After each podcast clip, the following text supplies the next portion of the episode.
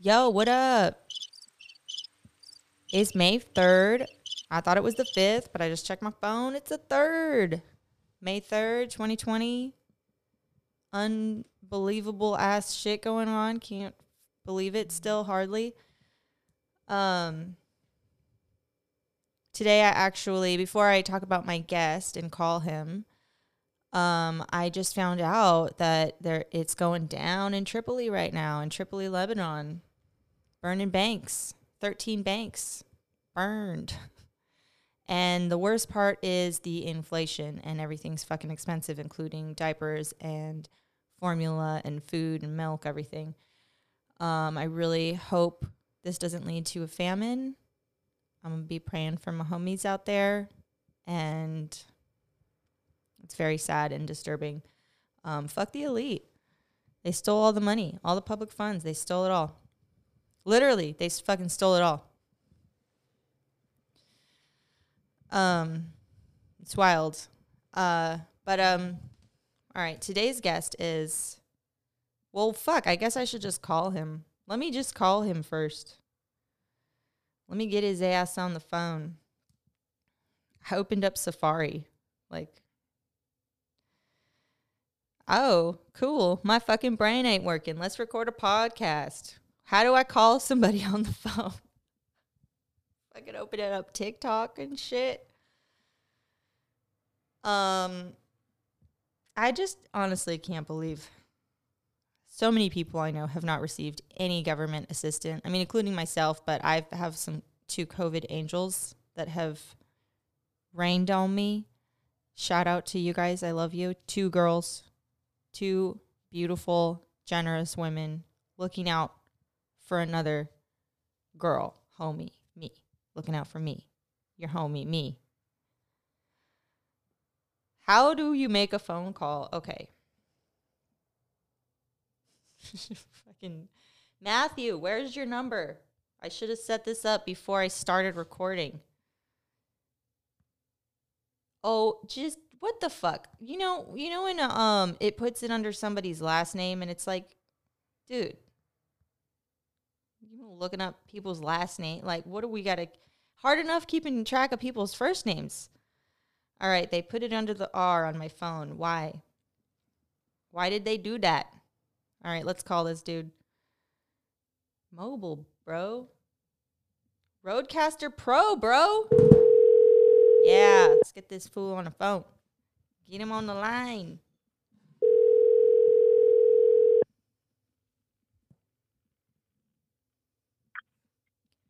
Yo, Yo, Matthew, on the line. how's it going? I don't know. How are you? I'm all right. Yeah. Um, yeah, saving uh, Animal Crossing here. You're on Animal Crossing? yeah, Dude, what is that? Because I see everybody doing it.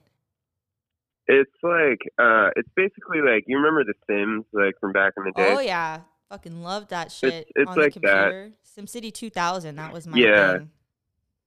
Totally. I, I mean, and it's the same. It's the same same idea. Um, it's just like with Nintendo cuteness to it, but um, Oh, is it on the yeah, Switch? I don't know. It's yeah, yeah. Oh, that's why I can't play it. I don't got one. I'm gonna steal my sister's. Yeah, no, it's it's worth it, especially right now. But it's kind of I don't know. It's one of those games where you have to like you don't have to, but like you, it like uh passively aggressively like punishes you for not playing every day. What? That yeah, sounds scary. yeah, it's a little scary for sure because you live with these weird animals and like yeah, it's totally passive aggressive. Like they don't ever really say that they're displeased with you, but they'll like threaten to move off your island and shit. And Oh my god. yeah. Wow. yeah, What the yeah, you have to keep them happy through uh, traditional capitalist endeavors like buying them presents and sending them gifts and whatnot. Wow. This Yeah. is wild. I st- I used to play this like weed farm video game on my phone like for 2 years. It was like a bad addiction. I finally stopped last year and now I'm like I don't know if I have the self-control with video games like I just have to not do it, you know? No, totally. Um, I think especially right now, it's hard to. I know a lot of people that are having that that problem, like with anything really, like any any type of like escapist technology right now. It's hard Yeah. to hard to know where the line is. Yeah, I just keep es- escaping in the fucked up reality, and I'm like, wait a second, this isn't how escaping is supposed to work. I think I'm Yeah. doing it wrong. I'm like, uh, Exactly. um. All right, Yeah. so Matthew Rothner on the line again. We're trying round two because I fucked up and I was stoned twice. I smoked while we were recording also last time, and it was like three hours, and uh, honestly, I was just too stoned. Um, yeah, it happens. yeah, but me and Matt met on the gram and we become friends in real life. And he is an amazing artist, a teacher, skater, a writer, and a connoisseur of comics and records, and just all around smart, interesting person, which is why I asked him to be on the show. Um, so this time, I wrote some questions down ahead of time, which I didn't do before because we were just talking. which now I'm like, I can't believe I did thought that. I don't know what I thought. I honestly don't know what I thought. So, are you still teaching in the choir? Uh, say that one more time. Sorry. Are- oh, sorry. Are you still teaching in the quarantine?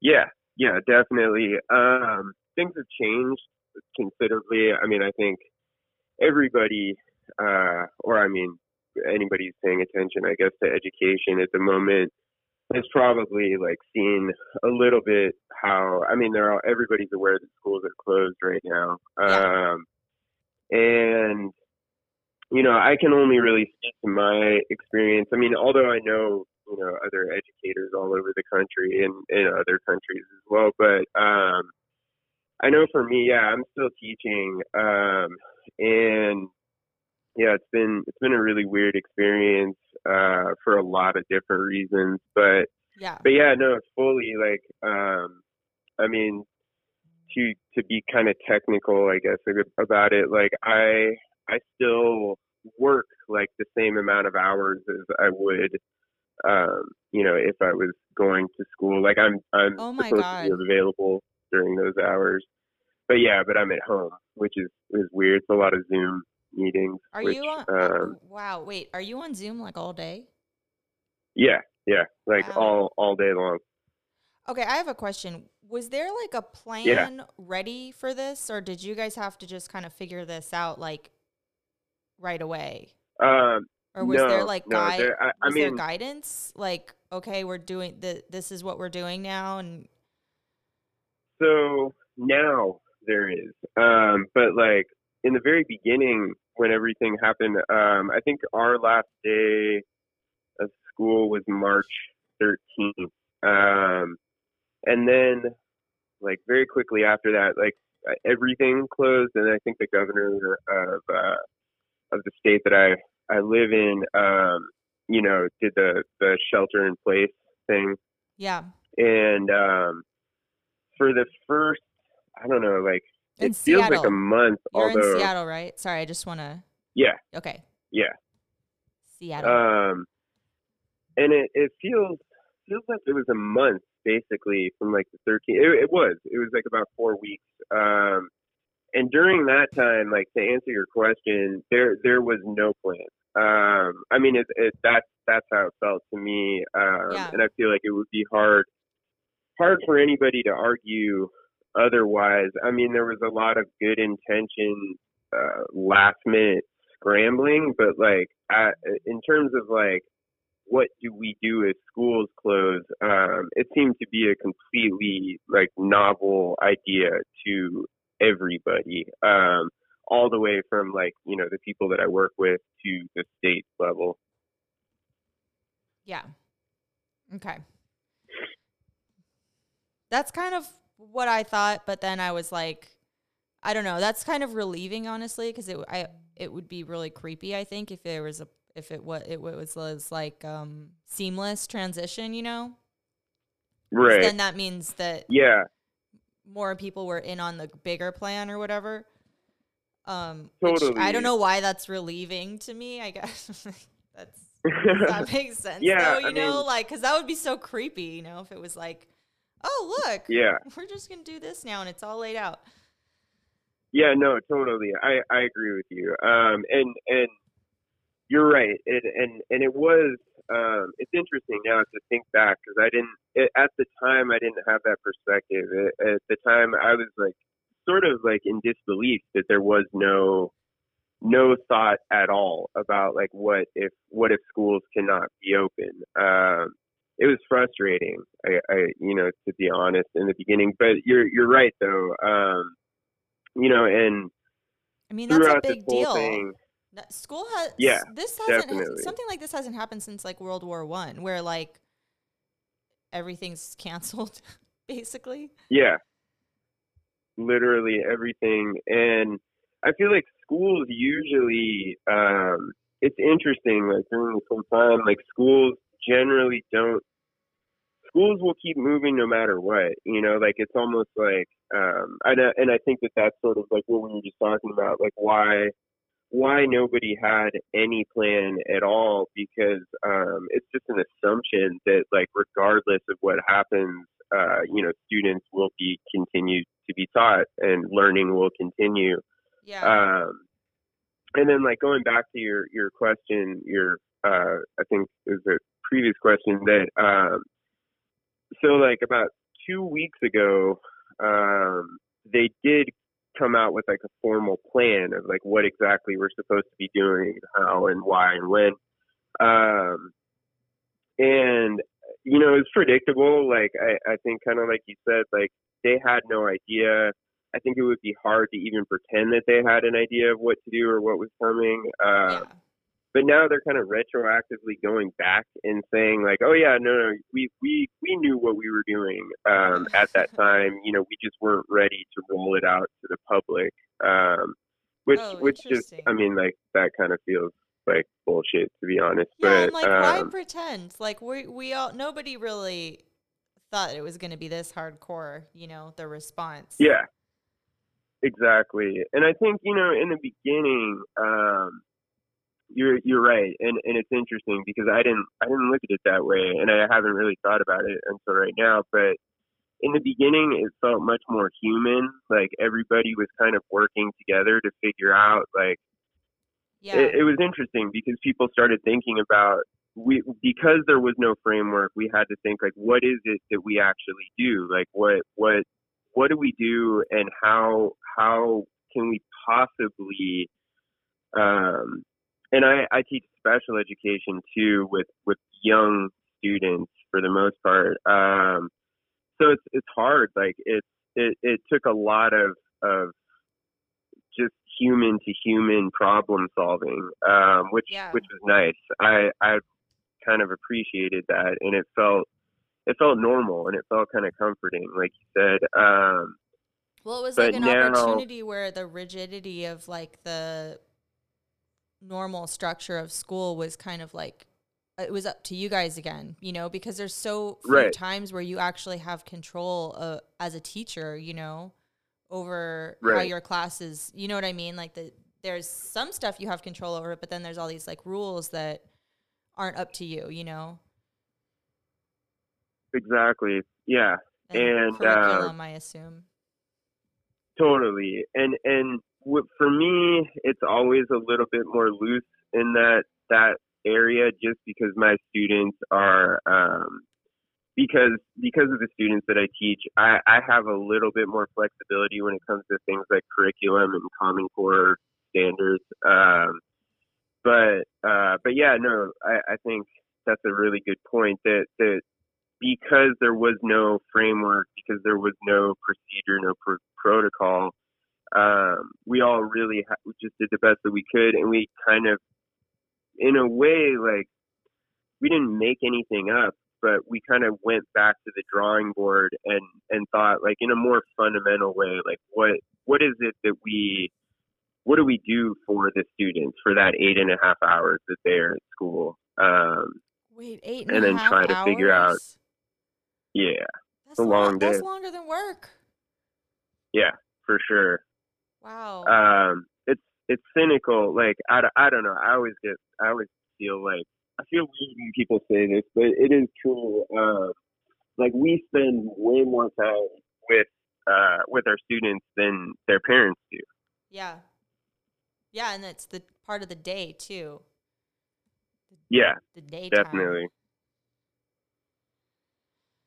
Um, can do you think the pandemic can be used as an opportunity to rewrite the school system, or do you like when sh- stuff gets reopened, or do you think that it'll just bring more um, government control? Uh, it's that's a really good question um and something that i've been thinking about a lot um and generally with other teachers that i've talked to it it, it seems like um people are starting to think about that because i think we're getting we're getting farther and farther along we're getting closer to summer and i think that people are starting to realize that fall um I think for a long time, I, I mean, not a long time, everything's so relative right now, but uh, for a while, like people thought fall was like free and clear, you know, like we'd be back to whatever, Yeah. you know, quote unquote normal uh, is or was or whatever, whatever mean, people I think think a- that is. Um, Yeah, I think a lot of people only thought we'd be on lockdown for two weeks. So, yeah, like when when, when Exactly. it started getting Um, whispered in our ears, like this was going to last until like July or September or October, it was like or forever. You know, you're like, wait, what the fuck Yeah. going on? like, oh shit, it's the agenda. But yeah, exactly. Sorry, not Um, to derail it. to No, no, no, no. Um, I think that's a good point. Um, and I think that that, that kind of like what you just explained sort of created this like almost like temporary psychosis where like people people had a really hard time making decisions because of what you were just explaining because they they had no they were looking for the light at the end of the tunnel and the light at the end of the tunnel kept stretching like metaphorically backwards and you know they they lost sight of what where they were going um Yeah. and i think that that was disorienting for a lot of people but Well, at you the same time sorry no, no. I'll tell. I, I I wrote it down, so I'll I'll ask you after. Okay. Sorry. um but at the same time like like your question i think is is a really good question and i think that people i hope that people are thinking about it because um everything that we're doing right now um although a lot of it is is it's the best that we can do um but there there are good things about it and then there are things that make me really concerned um and I guess the good thing about it is that you know that we're seeing um, that we we have the ability to to you know utilize distance learning better than we thought that we did. yeah. Um, but at the same time that we we know like um, as educators that distance learning is not effective. Um, I mean it, it it's possible like learning through distance learning um, it's and distance similar learning to learning uh, on the TV. Like it doesn't. yeah You need the response. it doesn't you, stick Yeah.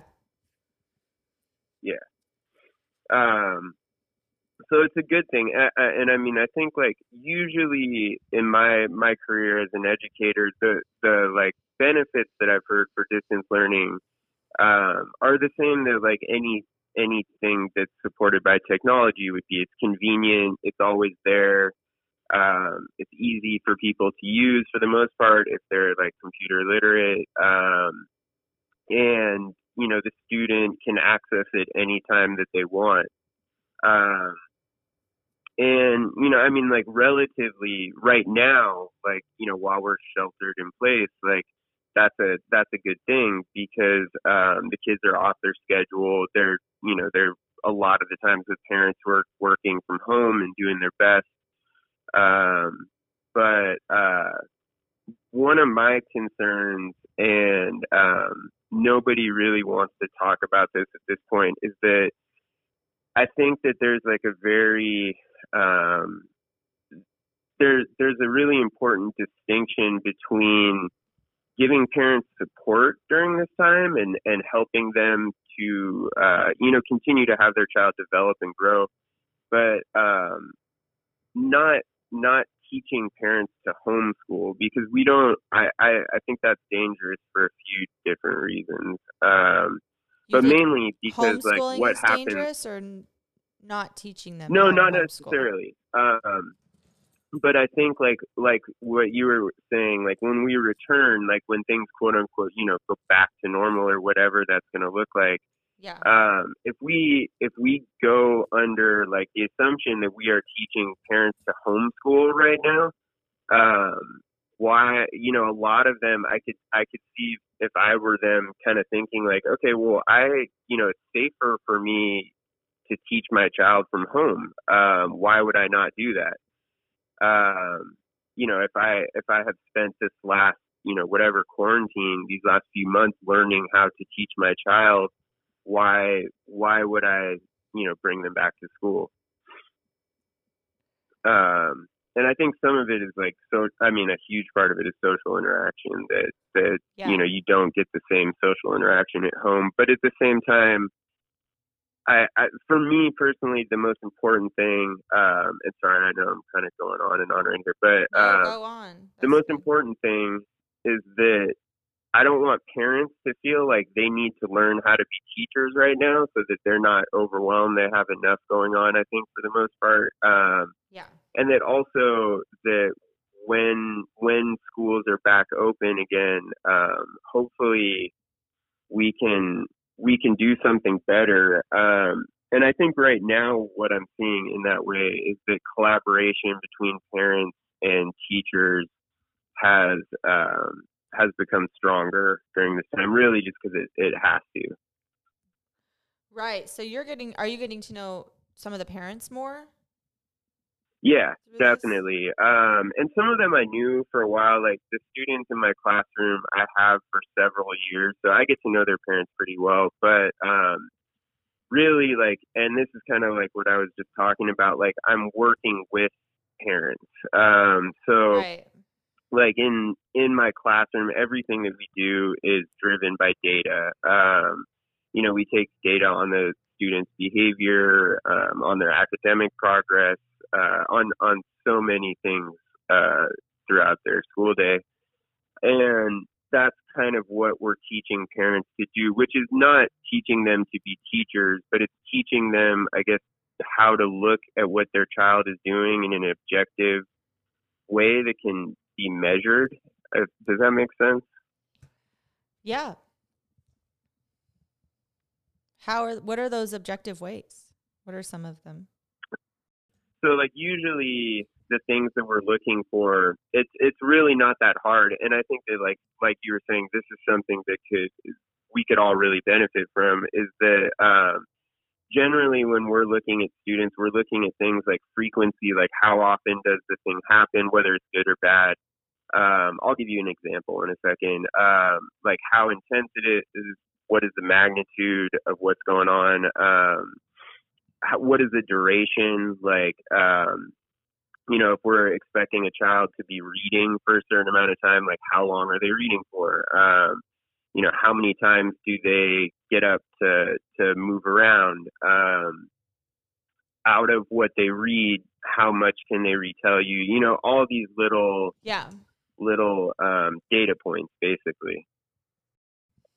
So um a lot of what I'm doing right now, really, and especially the past weeks since they've kind of rolled out this this plan, is um, working with parents. Uh, and like, yeah, I hesitate to use the word teaching because like I just I don't like the idea of parents being um, mandated to teach or to learn to teach.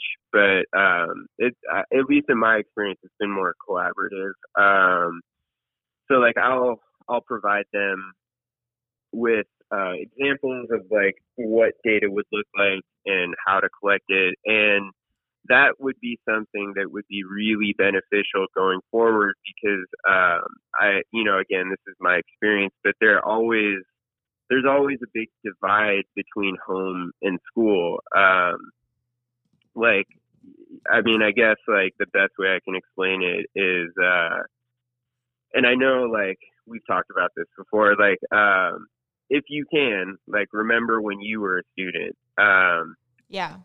like think back to being a student and um their school and home were like two different planets you know like you you behave differently at home you spoke differently at home at school you like put on this different persona kind of Yeah. like your school persona And, and we teach that like there's even levels to that because you put on a different persona if there's like a substitute teacher. hmm Totally. And then as you get older, like it changes. Like, you know, there there may be some teachers that you uh perform really well for, you know, and you for whatever reason, um, you know, you have some connection with them and they or or they just eh, provide instruction in a way that like clicks for you. Hmm Um but for some reason, um yeah, it it's uh it's kind of hard to explain. Um, but um, sorry, I kind of lost my thought. It's okay. Um, I I want to actually ask you. I want to bring it back to when you when did you first start working in special education? uh, I started really like um, by accident, kind of. Uh, I worked for this uh, after school program that was like really centered around students with developmental disabilities. Um, and it was just, it was at the elementary school that I went to, which at the time I was in high school and I lived like, I think about a mile away. Um, and I was just looking for jobs And how and uh, they, I was, I was 15. Um, wow. and so they they kind of just hired me as like a like camp counselor. You know, like I didn't have any type of qualifications. I was basically just like a body, like an adult, or not even an adult. I was 15. Um, Yeah. not even close to an adult. But uh, I mean, I guess mature enough to maintain the the like health of you know groups of children. Yeah, I mean, I started Um, nannying when I was 13, so it's like you reach a certain Yeah. age where you're like, okay, I could like, you know, if somebody needs to make mac and cheese, I got it, you know. but I mean, I'm sure it's different for you, but it's the same kind of just like stuff where it's like, yeah, you can handle it. Yeah, no, and it, and it was it was totally exactly what you just explained. I mean, like it was making you know mashed potatoes for snack and like um Wow, You know, had just- mashed just potatoes everything. for a snack? yeah yeah we used to make like That's uh dope. the like powdered mashed potatoes. They were Oh yeah, gross. the kind that come in a Um, box. Yeah. Well, that's good though yeah, when you're hungry and- at school, man. Anything tastes so much better. No, better. totally. And like I would be lying to you if I if I said that I didn't like eat the food there because I was young and Yeah. free food. Um, but uh, but yeah, so that's where I started, I, and and that's really where I like. I didn't know what autism spectrum disorder was at that point. I didn't really know what Down. I I didn't know anything. Um, I just uh, I really just needed a job. Um, Yeah. and through working there the the woman who owned it and i didn't find this out till way later but it i mean it all makes sense in in hindsight but the woman who owned it had this policy and she went out of business eventually because of this policy but um i don't know it's kind of cool like she she would not turn away any child based on their disability like so we had like all Wow. different types of kids um and and different from like what i'm doing now like i had no information about like what is their diagnosis like what you know like do they have dietary restrictions? Like what are you know what are their triggers? Like what are you know their preferred activities? Like i had no idea. Um so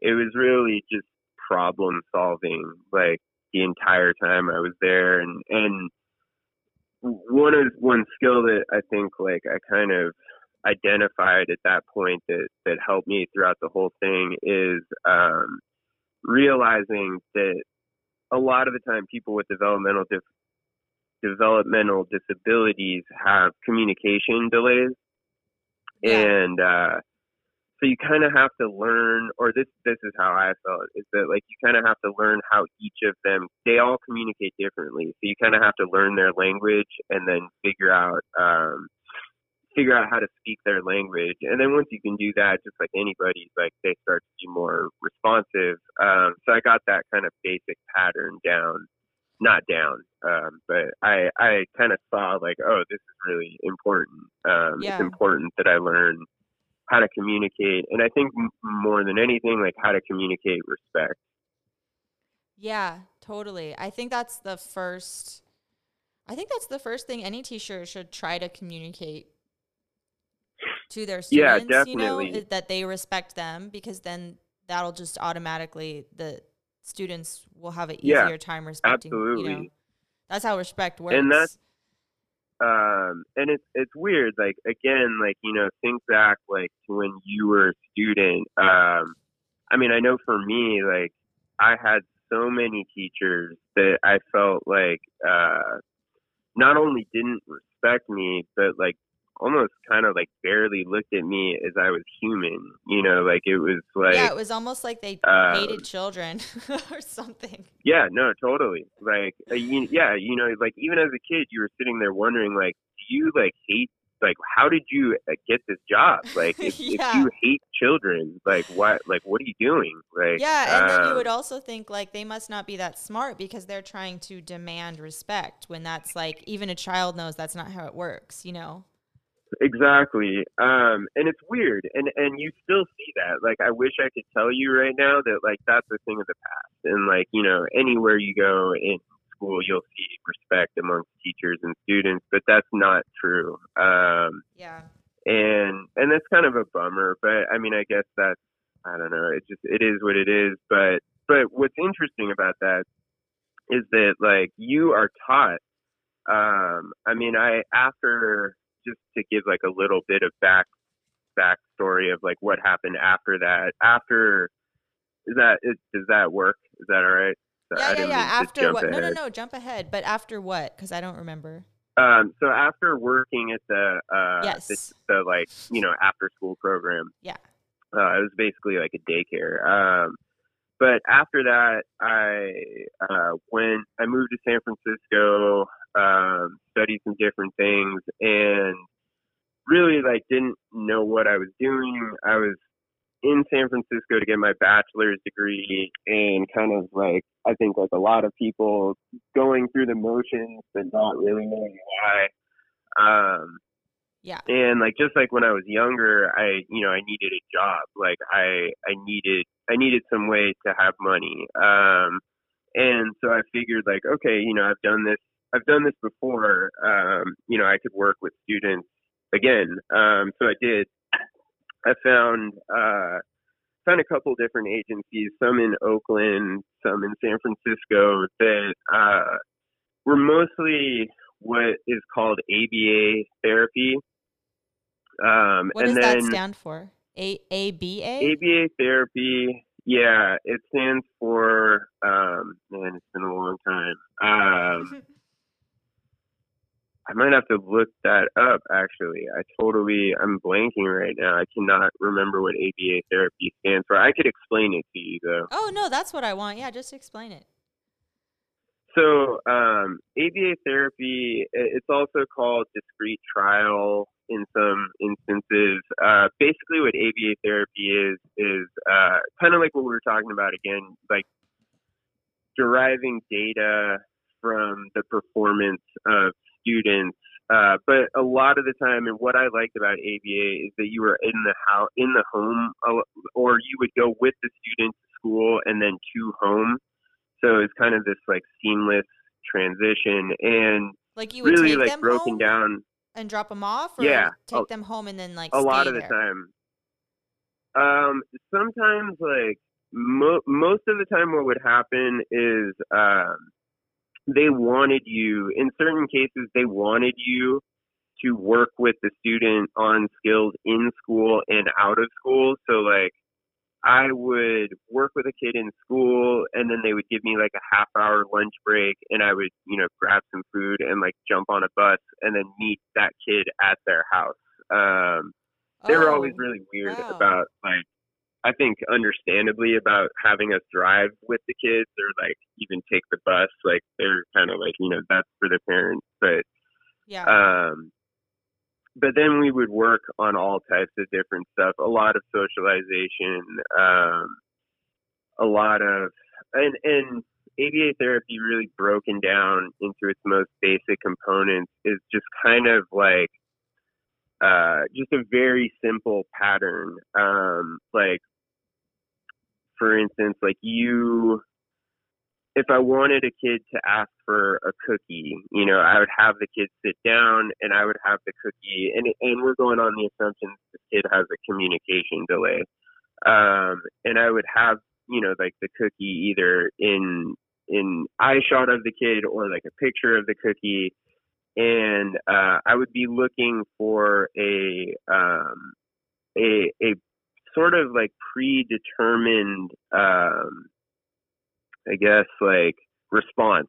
Uh, so the so I'm look I'm I want the kid to ask for a cookie. Like that's that's what I want. I have cookies. Um, when the kid asks in the appropriate way, so like let's say the kid just says cookie. Um, it depends, you know, totally on the kid and what they're doing, but like right. That could be like a groundbreaking.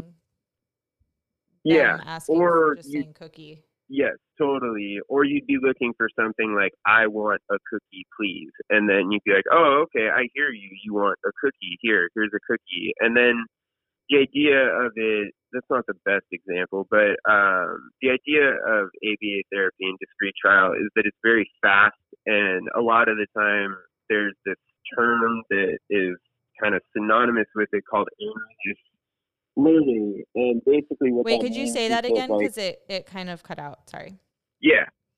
Sorry about that. Um, so uh, with with discrete trial and and and I guess it's just a one-on-one instruction type thing in general, but um, there's this idea of errorless learning, and and basically what that means is it doesn't mean what it sounds like. That of course, I mean we all kind of know that you learn through making errors. That that's that's how you learn.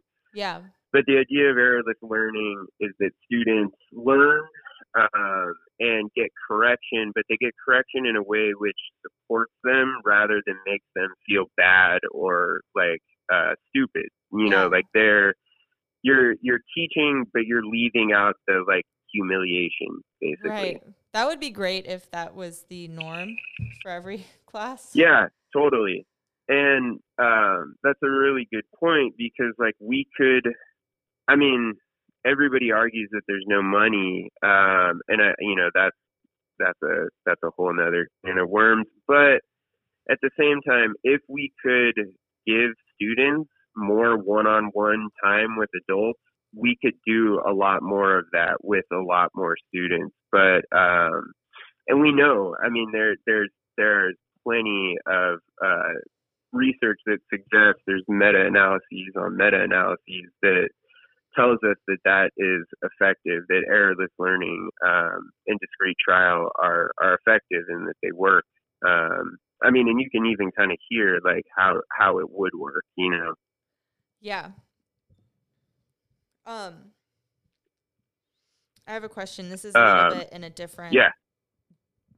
Zone, but have you seen an increase in class sizes over the past 15 years? Yeah, definitely. Um, I mean, and I've seen an increase in class sizes in my own class.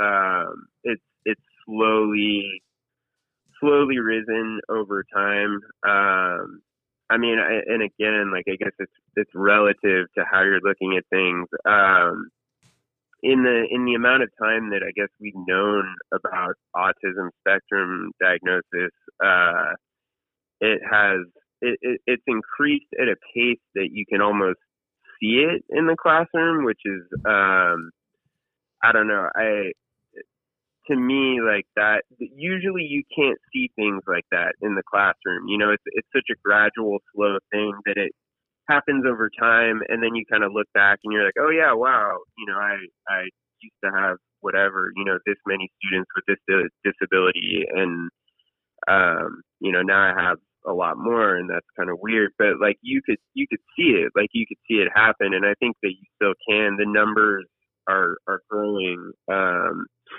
in a big way and they always have been. Um, they've, they've really been kind of like exponentiating as time has gone on. Um, yeah. So yeah, my class has gotten a lot bigger, and I think class sizes in general are larger. I think that that's the same for general education too. Yeah. And have the in general education and I forgot what the abbreviation is, but they're uh what's it called when it's like um sp- I fuck I don't I don't remember what it's called, but it's like specialized cla- learning like Um, do you know what I'm talking about? It's like where people are are not in special ed, like students aren't in special ed, but they still need um kind of a special curriculum. yeah, yeah, What is accommodations. Oh, speci- specially designed instruction. is that what it is? S specially Yeah, designed S- SDI, SDI. SDI. Yeah, Has that um yeah. So SDI is um, it's it's what we were just saying, specially designed instruction. And what that means is that um, without it, it it's kind of boring, but um, basically to to qualify for special education, um, any student there there's a pretty rigorous process that that happens, um, and it takes a lot of time. But uh, the end Wait, goal really? is It that you kind of time? It's not like yeah uh, yeah it's, not to it qualify can for take special education. um, yeah to qual to qualify as special education it's not like obvious or it you you would think that um yeah definitely that that would make sense um but the reason i think that it takes time is because what they're what they're doing is they're taking data again they evaluate the student um and then they take take data from their evaluation. They take data that they ha- that's already existed from things that they've already the students already been doing. And then they figure out where where the students greatest uh, need for support, and um, and then they kind of, in a way, like custom tailor learning to that student, um, and that's what specially designed instruction is. It's where, um, like, say that you're trying to teach letter sounds to a student who, um, you know, has a communication or language delay. You wouldn't hold them to the same expectations as you would a student uh, that's you know developing hitting um, hitting mile markers developmental mile markers like they are uh, I, I don't like this term but I, I think I think at this time it's the most accepted term that they're uh, neurologically typical. Um, that's like what Mhm. you would refer to, or, or that's what people, the term that people use to refer to students who are developing, quote unquote, as they should be. wow. And how do Yeah. how does a teacher with like 30 kids in the class and like 10 kids that have you know SDI how does that work? So that's, that's, um, it, It- barely does. It sounds very Um, different from when we were in school. yeah, everything absolutely. It, it is. Like I don't remember anybody giving a fuck if I wasn't developed. Like it was like, oh well, then you failed, so fuck Yeah. off. You know, deal with it. absolutely. Go have fun being and a loser. that um yeah no totally um and and that still exists to be honest with you and and Yeah. part of that that's partly why i i chose to do special education because um that that's a really it's almost i would say like a the like a cornerstone of special education is that if your students are not learning um, you have done something wrong. You you either haven't taught it the right way, or you haven't taught it enough, or um, Wait, something is wrong. There's some It's- variable. Wait, in Yeah, special ed, it's yeah. on you, but then in the quote unquote like regular class or whatever, it's not on the teachers. Yep. I Yeah. feel like it should be switched. That's very strange to me. That's Yeah, wild. Yeah. I think I, I agree with you. I think that is wild. Um, it seems it's it's one of those like just bizarre things where it's like why um I mean, and and I I never looked at that as a burden. I I think like well, you're not, the adult, to, so you know, it's like, yeah, you're not you're not gonna want to be like putting it on the kids like it's their fault and they're the ones Exactly, that failed. yeah. yeah, that's like the. I think that's the honorable approach adults should take. You know, like, oh, I failed. Right. I'm sorry. Let me learn Yeah. how to teach you better. You know. Exactly, and then yeah. you know it it gives you the opportunity. um uh, especially in those circumstances, like you just talked about, it gives you the opportunity to, um, like quote unquote, like learn together with the student, which is another really effective way of uh, getting a student to learn and to, to avoid those feelings of uh, being a failure or incapable.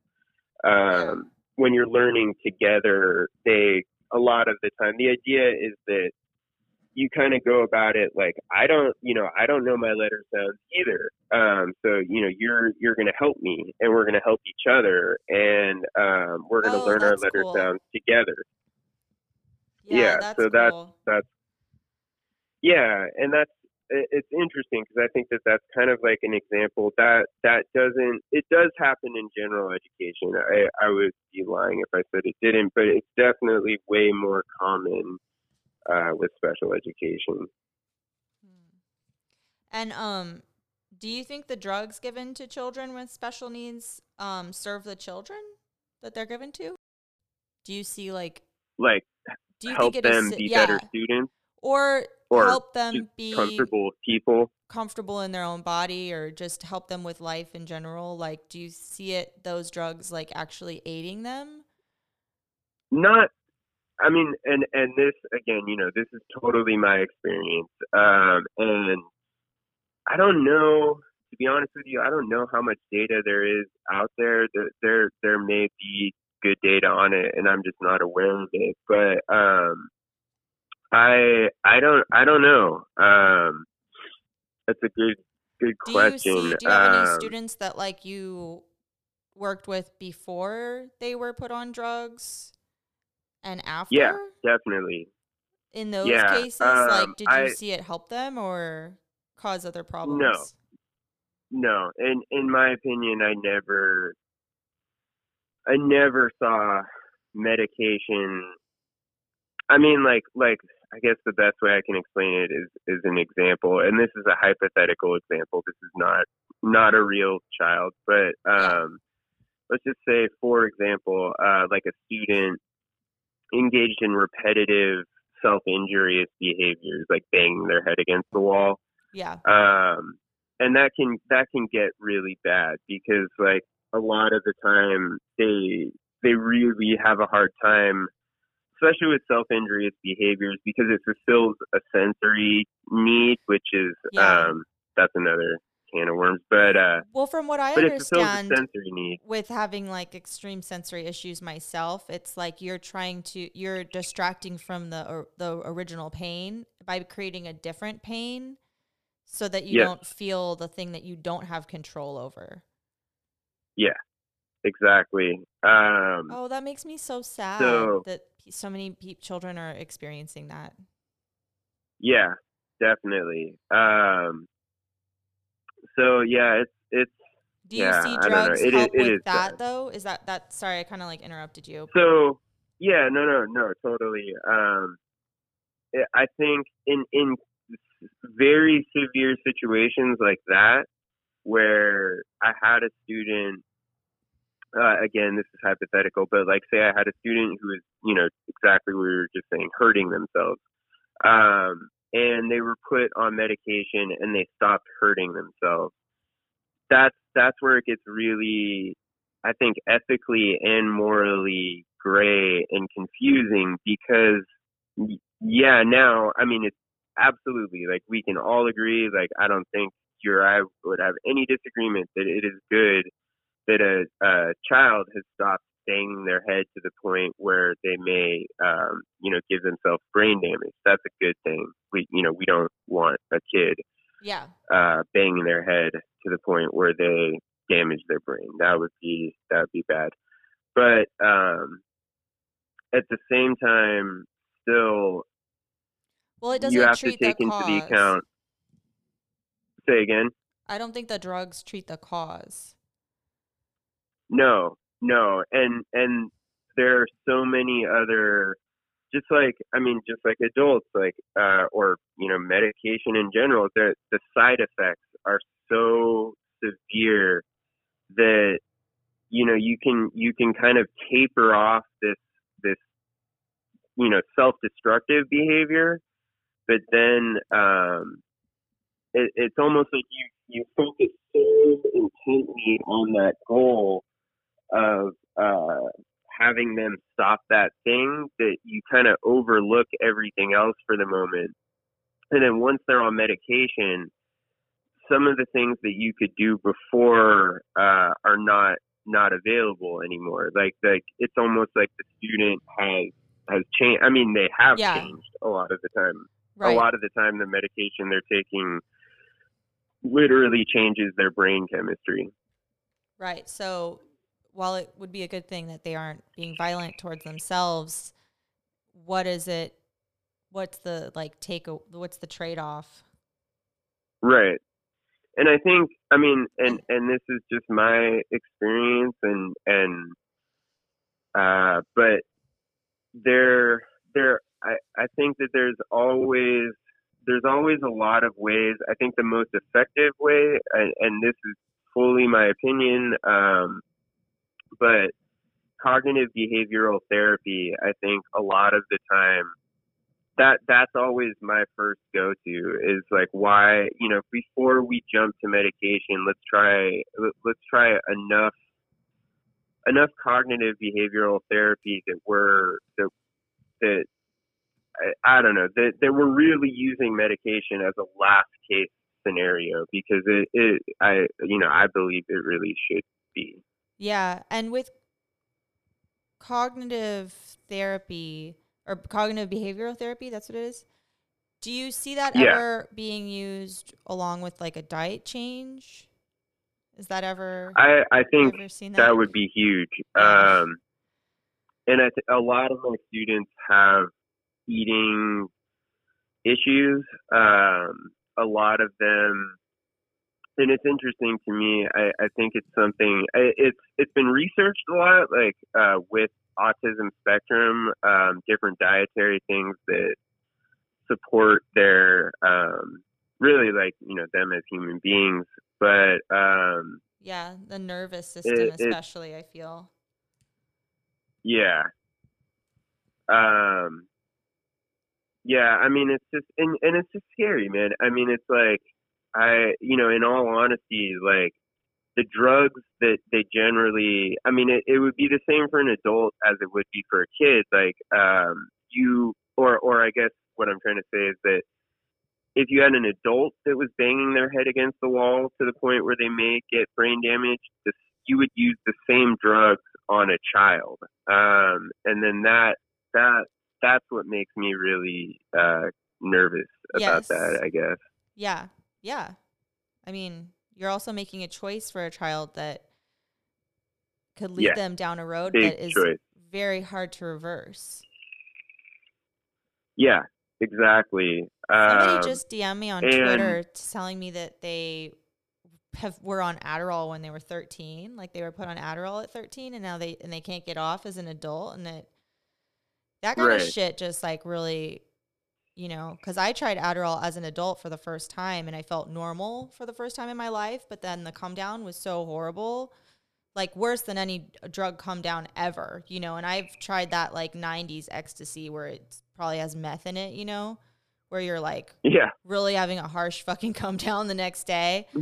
um, like I did that one time, and the Adderall was like a million times worse. Like I had a full on meltdown. Like it was really bad, and to the point where I was like, "Well, there goes feeling normal." Like I would rather never feel like, you know, that like glimpse of sanity I had wasn't worth the come down, and I can't imagine having to experience that as like a kid. right. You know, And and, then people say, "Oh, it's because you didn't you need to take your meds." And it's like, "No, actually, like I've never had a meltdown like that before I was on meds." So, exactly. And how and as can a they say kid, that? Right. It, that that's that I think is the the most important question is that they don't have the ability. Um, I mean, a lot of them are so young, and then again they have communication delays, but um, they don't. You know, in any second grader, like let's pull, you know, second grade. Um, any second grader, like they can barely explain to you that they're sick. You know, like they could they Yeah. could have like straight up the flu. You know, and they have a hard time explaining that they're sick. Like that, you know, like I have a, you know, a second grader is not going to come to you usually and say, I, you know, I think I have a fever. I may have the flu or a cold. Um, you know, they have a hard time really like understanding what their bodies even do or are um, in a kind of like general sense.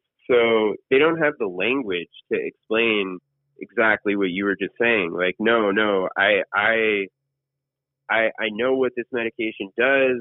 Um, it's not worth it to me. Uh, the way that it makes me feel is not, you, you know, the normal, like you were talking about that I, that the student gets may not, they may be totally like cognizant of the fact that they don't like the cycle of it. Like you were explaining, they don't like Yeah. that, that come down. Um, and you see that, like I, I see that I've seen that in students before, um, where their medication wears off and they they are miserable. Um, and that uh, I think like that's hard for anybody to watch, really. Um, yeah, it is. and it's hard to see. It's you know it's hard to see a kid go through what you explained, like basically coming down uh, from a drug and like they're at school. You know, like it's like Oh no, I can't Um, imagine. I mean, I already had meltdowns at school on my own. Like I didn't need a drug calm down meltdown, you know? right, yeah, totally. yeah, that would have been Um, horrible. Like I was it was bad, you know? Like Mm-hmm. Yeah, exactly. Um, yeah, hmm. you don't need. Yeah. Do you feel like we're moving enough away from that? Do you feel like we're moving away from that and parents are starting to realize that might not be the best way and that that isn't addressing the underlying issue of you know, it's Yeah, from what I've learned and from You what I've experienced myself, it's physical injury, you know, on a microscope, on like a nano micro level. It could be Right. heavy metals that got into the wrong pl- part of your brain or whatever, like depending on where they land in your brain is how you're affected. And so always kind of is frustrating to me where I'm like, it's not mental illness or it's not mentally challenged. It's like our minds work fine. Like just expressing it or the physical functions aren't working. It's not lining up, you know? right. And I Yeah. would just love to see the actual issue being addressed and like real healing taking place or Yeah. really assisting their bodies instead of Yeah. you know uh trying to fix it the or just trying to like um what what all of allopathic medicine does for the most part which is just like treat the symptoms Yeah, exactly. It it only treats the symptoms, and um, but are that's a really hard thing are you for seeing a kid to wrap their brain around. Yeah. No, I mean it's taken me like a lifetime figuring it out or not a lie. I mean, I guess I'm not like a hundred yet or whatever. Or who knows shit. I may not even make it that that's a long time. That's like a full life. But you know, I mean I'm thirty five I'm almost thirty six. It's taken me a long time to kind of like even figure that out. So yeah, no, when you're a kid Yeah. it's like really challenging. Um, especially if you have two feet in that door. Like I only had a toe dipped in where I had like some neurological issues that I still have, but like that was only a toe. The rest of my toes are like, you know, I could explain it exactly. But adults, even when you can explain it exactly what you're experiencing, adults still look at you like you're crazy and you're just like, God damn it. Like, So and and like I just I have a question for you. Yeah. Is that is that yeah, cool? yeah, yeah, yeah, yeah. So when you when you had because like that's very common with a lot of uh, I think a, I think way more students than we even know. Yeah. But um, did anybody explain that to you when you were a kid? Like, hey, you know, the reason that you feel this way is because you know you're more sensitive to um, you know certain sounds. Like, did, was there any explanation? No, only coming from me. I mean, I would explain it to adults very clearly. Like when I hear a specific sound, I experience extreme pain, not discomfort, like pain, like and Pain, I, yeah. pain, physical pain. You know, when I hear very specific sounds, like sniffling is one which you can't escape in a classroom. Like a classroom for me is like, or any quote unquote quiet place is with full of people is like a fucking torture chamber because there is no such thing as silence and it's not a the level of the sound, you know, like I like loud music because that's closer to silence than silent. You know what I mean? Silence doesn't fucking exist. You'll just start hearing your insides, you know? And a classroom Yeah. is full of so many sounds and so many human sounds and sniffling sounds that like I register as pain. so, you know, it was I would try to explain it to my teachers, and some of them would let me wear headphones during like a test or something. Um, I would listen to like Mhm. Rage Against the Machine something like really loud and aggressive, you know, would help me concentrate because it would drown out the sounds. Like earplugs didn't work. That's good. they yeah. would just make it fainter, which is oftentimes more painful. Oh, not good. Yeah. And then I would also do this thing where I had a notebook where I would um I would write like the same word over and over and over again, like a hundred times. Like I would just fill one word on a whole page to try to put myself into a trance so I could like leave the my Yeah. body. Uh, I was just about to say that's like Yeah. basically yeah. You're So when I like s- hypnotizing yourself. yeah, I would try to hypnotize myself. Um, and uh, you know, I was just like trying to survive every day. I didn't get like getting a good grade was so past my what I gave a shit about. Like I was actually being like living in a torture world. So Right. my priorities were very different. But like I had friends in special ed. I was always friends with kids in special ed and would talk with them and stuff. And I would see them like rocking back and forth or flipping out. And I was like, yeah, like I'm fucking with you, dude. Like I want to do that too. But when I would be in class and, and it would start to get to that point where it was like, I want to bash my head on the desk, I would just start uncontrollably crying and I would run out of the classroom. And a lot of times I would run Yeah. to like my friend's classroom and I would pull them out of class crying. Like, I don't know why. I like had this authority. Like, I just didn't give a fuck. I was like, I'm just going to do, like, I felt like I was in jail or something. And I was like, I don't care about the Well, it- rules. like, I'm just trying to survive this like- day, you know?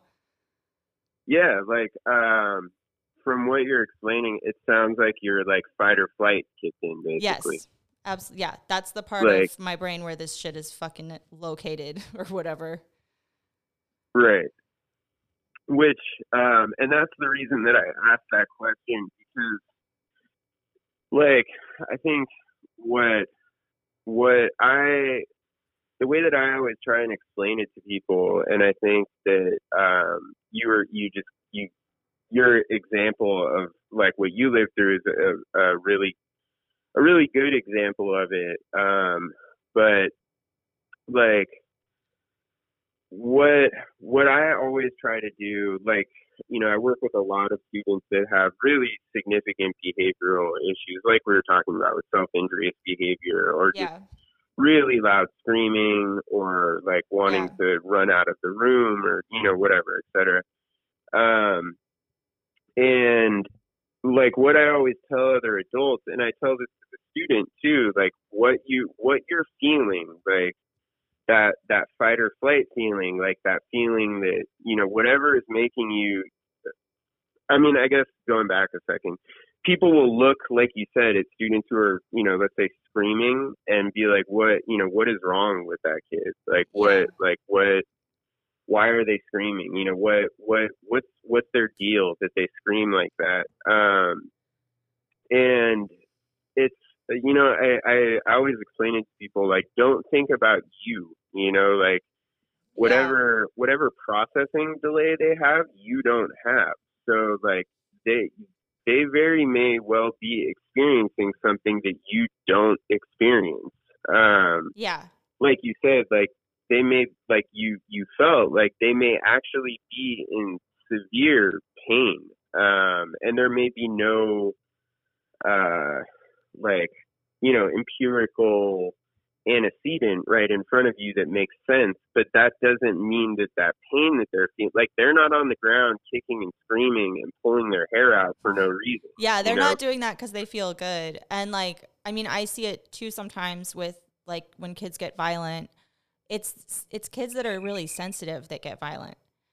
It's kids that are Yeah. like pushed to the they're already on the edge and they get pushed over and they can't take anymore and they lash out. And I Totally. recognize that because I am very violent too and I'm I scream. I still scream as an adult. Like it's very easy to get me to Yeah. fucking scream. Like I'll lose it on anybody, you know?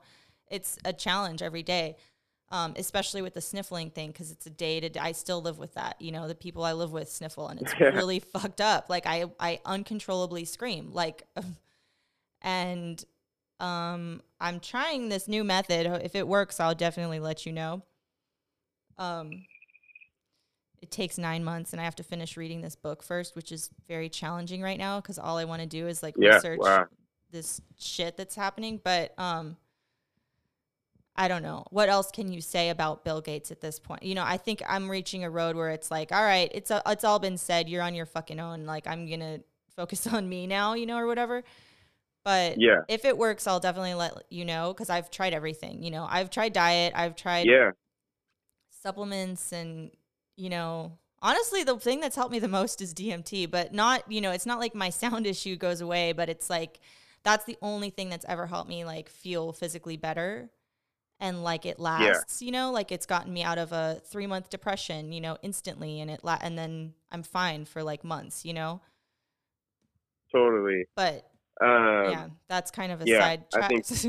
sidetrack over to DMT No, no, but- zone. But seriously, like that, if like I would prescribe DMT to a child over fucking Adderall any day, you know?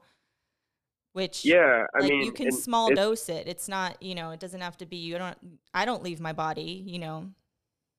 Or even like, um, but that's how you know, absurd Adderall is to me. I'd rather give a kid DMT. You know what I mean? Like that's how I agree with you. hardcore of a drug Um, that is. and I never really thought about this until right now. I mean, I guess I have, but I ne- not in this way. That like, um, you know, hallucinogens do a certain. I mean, they do a lot of things, but they they do a certain thing that uh, sort of opens up our ability to be empathetic. You know, like we Yeah. when when you when you take hallucinogens like um you know people feel you you you have a much deeper uh ability to empathize with people um Yeah, I think so. and yeah i mean you see um how we're all connected so it's like you you're empathizing with yourself really because you realize that we're all the same thing. We're all the and same it's kind yeah. of like nonsense to even get pi- like you get pissed at someone you're you're the only one that really feel you know you have to live with yourself now so. Right exactly. Um but that's yeah that's a really that's really interesting but um, um, yeah but imagine if kids were given like a really low dose of some really clean good acid instead like a micro dose Yeah. you know of something else Or, that's like, not addictive even like um I think too like the the MDMA, adults like my you know the, the adults that work with them seriously. um could benefit from you know I I like that that empathy like learning how to right. um you know be outside or or just like momentarily t- take a step outside of like who am I and what what do I know and what is my experience in the world and and be able to realize that like there are uh like infinite experiences Yeah, and that that Infinite yours yours is not yeah exactly your you know yours is not yours is just one in a collective of uh you know many millions and millions and millions Yeah. Yeah, totally. It's kind of but Like- um really crazy that more people don't do MDMA. Like if I was a doctor or like a relationship coach or a therapist or something, you know, and somebody had like really bad depression, like like the drugs people get prescribed, I can't even fucking believe it. I'm just like that shit doesn't even work and MDMA exists. So like what the hell? like yeah and i like if you're gonna be go you know going down that road it's like try mdma first you know just totally you know give it a shot um and like I, I don't know I, I if we've talked about this before i apologize um but this is just like fascinating to me this is something i learned like about a year ago um is that like in the united states like i think federally as far as i know um, ketamine treatment is like a totally Yeah. accepted and practiced thing. Like there are ketamine, they're called ketamine wellness centers, um, and I they have some friends that have like- tried it. Yeah. Like Yeah, in that kind totally. of and setting. and when I when I found out about it, like I was kind of like this, like yeah, right. You, you know, like I was Yeah. like I don't know, um, like that can't be a real thing. And and if it is, like I'm sure I'm gonna have to drive to like a special doctor, and like you know it'll be gnarly. Um, but uh, I just did a little bit of research, and like I think where I'm living right now, like there are like three or four uh, ketamine wellness centers within like driving distance, which is um, like it, it was shocking to me when I found that out yeah. Wow. because that's another. Well, and I mean, it's ketamine, just another. I, I definitely think of it more as like I think it's better to use it in a therapeutic kind of way or a, a healing way rather than a party drug, because yeah, definitely, and not and in it can a be used. reckless way. Um, yeah, and and I think because of its like uh, disassociative nature, like it it it can be. Um, I mean, I don't know, you know, and it's this could be debated forever, but like in with that specific substance, I think like you could you could maybe benefit a little bit more from like somebody guiding you through it and and kind of uh, explaining like what what is happening and and I don't know helping you process whatever it is that you're trying to whatever whatever your goal is. Yeah, I think that's great. I was really stoked when that kind of first started. I think I heard about it like four or five years ago. Actually, one of my friends was doing it in LA. Um, I Yeah, was like, wow, that's Yeah, that's like fucking awesome because you know the other alternative that they push on people is so fucking horrible and it doesn't work. You know, it's like the only time it works is a placebo effect because in all the trials it does they don't actually work. You know, the control Yeah, group and the drug group, it's the same results, and it's really depressed, like so depressing. yeah, Um, yeah, but yeah, yeah, it's weird. I feel like every adult needs to like seasonally or not what no i see that's the thing it's like you can't even do that there's no one size fits all there it's but it's like there's so many other not. real options that we're not exploring because of pharma and then the research is all a bunch of bullshit you know you can't even do like the, the amount of research that needs to be done on all of these things um it either has and they're keeping it on lockdown or it hasn't and it really needs to be done you know but then the people that want to study it can't get the funding because it's not you know right. And- and- moneymaker or something but i think it's even less really, about a uh, moneymaker and more about like they don't want cures because they don't want us to be healthy period Totally. No, no, I, I agree with you. And I, I think that's a really good point because we've been kind of talking around it, but um, we, our, our first reaction is to go the pharmaceutical route. And um, at the same time, we also know that the pharmaceutical route is the least effective. Uh, you know, it's like a break, break glass in case of emergency type thing. yeah Um, well there's this but, fear of you know, authority like- still so it's like you want to listen to the authority and do what the legal thing is you know because it's right. Safer i guess in the And the sense that you legal won't go thing to is- jail Yeah, yeah, exactly. And the won't go to legal thing is, the uh, you know, pharmaceuticals. Well, do you see any kind of like revolutionary like improvements and as far as like that side of caring for um you know special education children like I think I don't know to you know, and Is- and to be honest, and and I think like, you know, we all we would all like to think optimistically about this, but um, since since I've started working uh, mostly with students on the autism spectrum, um, it's just grown. It just continues to grow at such a rapid rate that um, is down syndrome It- growing at the same rate or is it just autism not that I'm aware of. Um, I think, as far as I know, Down syndrome has uh, it kind of fluctuates, like it goes back and forth, but for the most part, it kind of stays with the same pattern. yeah. Um, And autism and is it's- just spiking, basically. Yeah, totally. And and the difference too between that, which which which is interesting. It's I don't know something to think about. Yeah. Is that Down syndrome is a chromosomal abnormality. So like um, there are there are environmental things.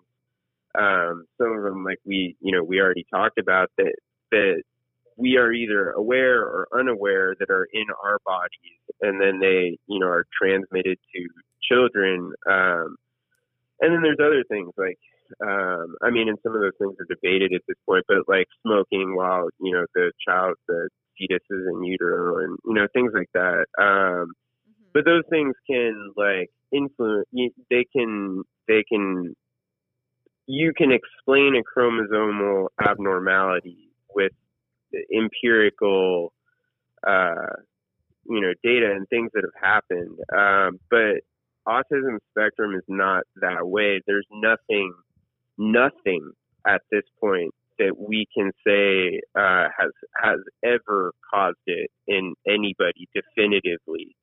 Um, as as far as like mainstream research goes, which is um, Or research that we've been dealing with this thrown for away. a long time. yeah.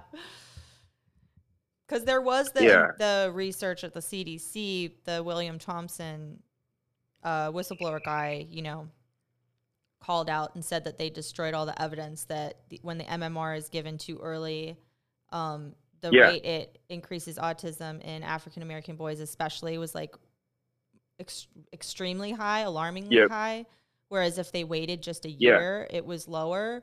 But yeah, that got destroyed, and he blew the whistle. He still works at CDC. There's been no trial, and and then Snopes just says it's fake news, so nobody takes it seriously. But no, it's crazy, and it's crazy that like you know these researchers have to fight to get funded. They have to ask the parents with injured kids for funding because Yep. all the billions of of dollars that are supposed to go to that funding are going to just develop more vaccines, basically.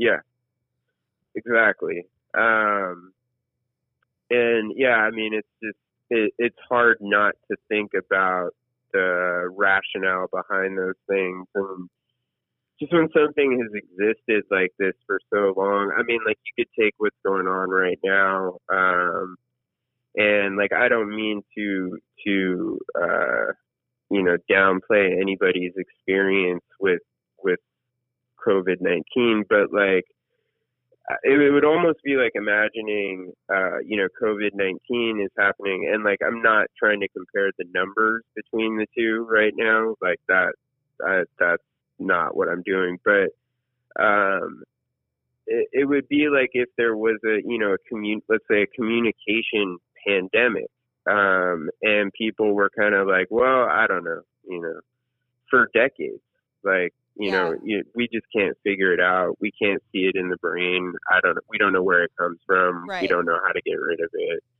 Um it just seems bizarre to me that that like you said so much funding and so much research has supposedly gone into these things and we're still we we know a little bit more how to deal again with the symptoms of autism spectrum but as far as knowing where it comes from, um, we we technically uh, are still completely in the dark.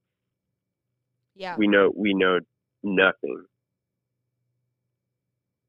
Well, and there's no Um, of the things we do suspect, they they refuse to study it. So how do you progress? Right, you know, exactly. like usually when there's some suspicion, like, hey, we we've we've started to notice that, uh, or thousands of parents have you know come out and said like. Uh, my child developed my baby or my you know young child developed autism symptoms like overnight practically after getting Right. vaccinated that should be enough to be like, oh, we need to do more research on this. This is really serious, you know, like stop the presses. But that's just like Right. totally not being happened. And instead they're being like shamed, called crazy, anti vaxxer, you know, and some of these people have lost their children too. So it's like it's really a fucking Right. psychotic response and like it doesn't really make any sense. It's like what's the harm in doing more research right. and like studies that And are the- real the- science, not like, you know, the placebo is the aluminum adjuvant science where you're like, Yes. "Oh, okay, cool. hiding the injuries." Right, yeah. Awesome. That's the thing we're saying causes it. So, cool. You're going to put it in both groups. Exactly. Um, yeah, and it's just it's it's it's I don't know. It's really But diagnosing it is really hard. tricky too. Like we there is it's not the same as down syndrome or, you know, other physical issues where you can No. really like pinpoint it or there's a test or something, you know, and I think still most parents don't even know that their kids are on the spectrum. And Right. I, I A think a lot lot, of of, adults takes- don't know they're on the spectrum either, honestly. no, yeah, absolutely, yeah, totally. Um, and that's another interesting thing is adults um, either like self-diagnosing or getting diagnosed way later on in life, um, which then like kind of affects the whole timeline because we we're still running on the assumption that this is something new, um, and it may be, or or it may just. I mean, who knows? Like, it may have mutated over time, or I don't know. You know, we know so little about it. Well, the first two Um, cases were from the um, was it the diphtheria? What the hell is that thing called? Yes, In yeah, diphtheria vaccine in um Austria and America. That was the first two cases of autism. Was a- right after they um started giving out that vaccine, and both cases were vaccinated with right. that vaccine. Um, so and I mean, I'm always like, I really think the vaccines have a big part of it. You know, it didn't it really exist before, right. but there's also Um, um, environmental causes, but it still goes back to heavy metals and toxins. No, you totally. I and I, I I agree with you. Um, and I think what's interesting about that too is like what you were saying about how um I mean it's it's very easy to find parents um I mean I think like even uh I could be wrong about this, but um I think like Jenny McCarthy is one of those people who is Yeah. who who claims like you know I had a child who was who was developing um, you know hitting uh, the the expected um, developmental milestones, and then you know all of a sudden things change. And for a long time, um, I mean, this is a while ago. At this point, I can't remember exactly how long ago Yeah, but for a while like they ago. were yeah and and they were saying uh, like I- think around that time or like very shortly after people were starting to say that there started to be all this research about how that was not true that that's that's that that yes of course autism spectrum is exponentiating but at the same time um no no it's not true that a child can be typically developing and then switch to um autism spectrum diagnosis but like just like you said i mean i know people um i mean it it's Yeah. it, it is real And that's and, what and feel like differs- uh, That's how this is different from COVID. I don't fucking know anybody. yeah I know a lot of people that developed autism overnight. exactly totally um and it makes you think like um we don't not we to don't go, like, real wait. epidemics. I mean, and it makes you think too, like, you know, if this thing is exponentiating, and like, this is a really simple idea, I, I think, and, um, but it, it's really concerning is that, like, if this, if this thing, autism spectrum diagnosis is, is exponentiating all of these students that we're getting, like you said, the class sizes are getting bigger, the numbers are getting, uh, they're exponentiating literally. Um, so these are all going to be adults in a very short period of time. I mean, relatively a very, very short period of time, um, basically a generation. And we have no idea how to stop it, slow it, uh, or, or, um, I mean, I think we do have ideas, but, uh, they're not, not people, people are not talking about They're them. not mainstream. Um, there's a few. Um, there's this one heavy metal cleanse in particular called TRS. um, Safe Heavy Metal Detox. That's this spray, and it's lab made zeolites that people are seeing like incredible results. You know, like children who couldn't talk who now can talk, and their first words are like, "Mom, I'm so happy I can talk." Um, Yeah, like it- really right, powerful exactly. like testimonies, you know, which you know, and one of the scientists, uh, the Chris Exley, the aluminum scientist guy, you know, he he doesn't vouch for TRS. He doesn't. He says zeolites are still too dangerous, and there isn't enough proof that the heavy metals are actually leaving the body.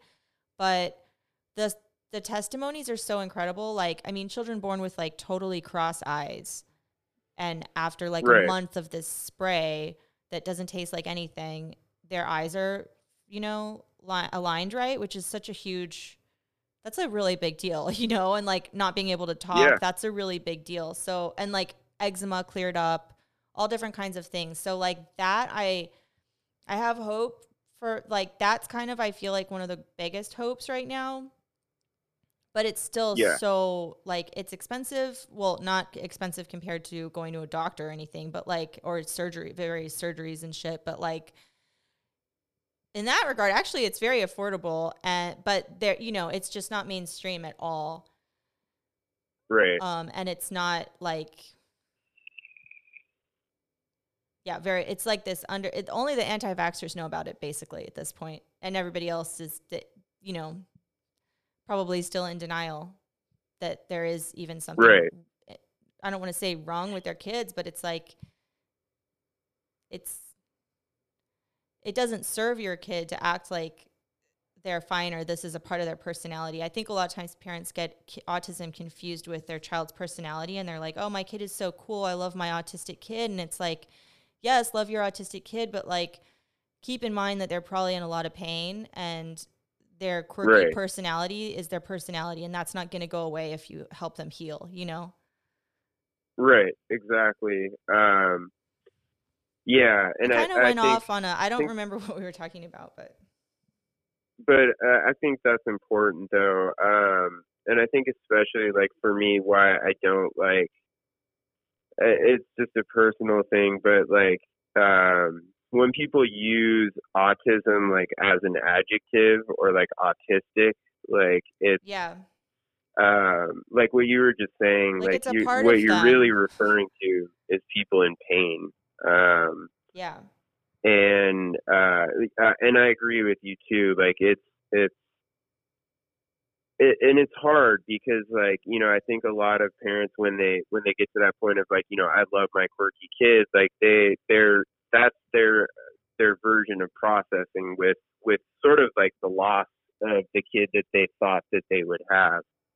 Um, but at the same time, like we've been talking about, there may be ways to to support that kid um and and those kids are still like uh not to be like all rainbows and whatever but um like they're they're amazing like they're they're Yeah. really smart um they're really talented um they have like really because they develop in the way that they do they develop these really interesting a lot of the time like you know you hear like about savants like uh Yeah. students who are on the autism spectrum that are savants and and that that does happen um and i think that that's mostly because uh, for whatever reason a lot of the time they have a very like myopic uh like super it's almost like they're looking at something that we would look at with our eyes with a microscope um and they just figure it. it out yeah Yeah, and they, well, and they also have to Um, make their own path to get to the same place. You know, they Yeah, can't just take the exactly the normal route. the paths that they see, yeah, adults use don't work for them, um, and that can be like children. distressing. Yeah, yeah. So it's yeah, I don't know. It's it's hard. Um, it's hard to be optimistic when it's just been so long, um, and there doesn't seem to be any type of agreement on um on what's going on. Like even on uh, like on a general level you know like there's no no agreement on anything. Yeah, and um it's still like an adult war right now, and it's like you know, some people are like, yeah. look, we just want better science. And then some people are just like, it's settled. and it's like right. such a crazy psycho thing to say, really, where it's just like, really, you, you don't want to just like double check just to make sure this isn't like causing Yeah. a fucking massive epidemic, you know? Kind of crazy exactly. Um, so we should probably wrap this up soon, but you know, what would you what would be like a dream scenario? Like what would you love to see happen when this is all quote unquote like over and shit goes back to normal? Like what would you like the new the new normal? God, I'm not gonna say that. The you know what improved what I what are like some of the the things you think we could tackle first or improve upon? I think um, you know the first things that I, I mean really, and I, I think that there's so many um, so many pieces of of education. Let's let's just say you know United States federal yeah. um, federal wide education. Um, it, it really, I think, needs to be, for the most part, like completely redone. Um, I think we're we're we're you know we're we're Yeah, working off a model. That yeah, I mean, like, and and you remember, you know, like you remember being there and Yeah. thinking, like, what is this? Like, yeah. It's like you know, like, obviously what- wrong. like, Yeah, right. And and it to me like it always felt like a game. Like I was like, what is this game? Like you know, like I don't I don't understand it. I don't want to play it. Like I don't. If this is what like being an adult is, like I have no interest in that. yeah, Um, exactly. it was really alienating. Yeah, and then what it Um, actually encourages is like the people who it doesn't work for, who don't get A's and B's or whatever. It encourages us to be liars and cheaters, you know? Like I Yeah, was so good at ditching by the end like it was just it was like a that was my game. It was like how do I get out of this situation like ev- all the Mhm. time constantly like how do I get out of doing this paper or how do I like can I double space this shit or triple you'd space and a half it or whatever? Like I would always do every Right. trick that you could come up with to like get out of doing whatever it is they were trying to get us to do. and and that's that's a like a great example of going back to your question of kind of like where can we start like what what what are the little what are the little steps that we can take to to move towards like we talked about re redoing the whole thing um and like what you just explained so many students I, I, I would say like the majority of students, Yeah. like anybody listening to this, like think about, remember, like try. I know for some people it's harder than others, but like I think um, most of us remember, can't like forget though, honestly. It's like traumatizing. no, no, I I could never forget uh, Yeah, what school was. I could never forget the way it made me feel. Yeah. Yeah, and I'll never Um, forget that there's still kids in there and we got to save them. Exactly. So I think like you know go like going back to that like what what are the things that we can do what you were explaining like all those things that you figure out like uh about how to base because I I was the same I was never I it, it seemed to me like that was the part of the game I couldn't figure out like how to get A's or B's you know like yeah. Every uh, once in a that- while I could do it, but exactly and it it is and it felt more like luck right like That was a fluke. like, Yeah, it oh, was because like, oh, we we read Catcher in the Rye senior year, and I was like, oh yeah, I can read this. It's in my fucking language, not some like crazy ass old English shit. Like, Right. And- talking and about some reality I have no like- idea about. Where it's basically an extension of history class. I'm like, when is writing gonna be about now?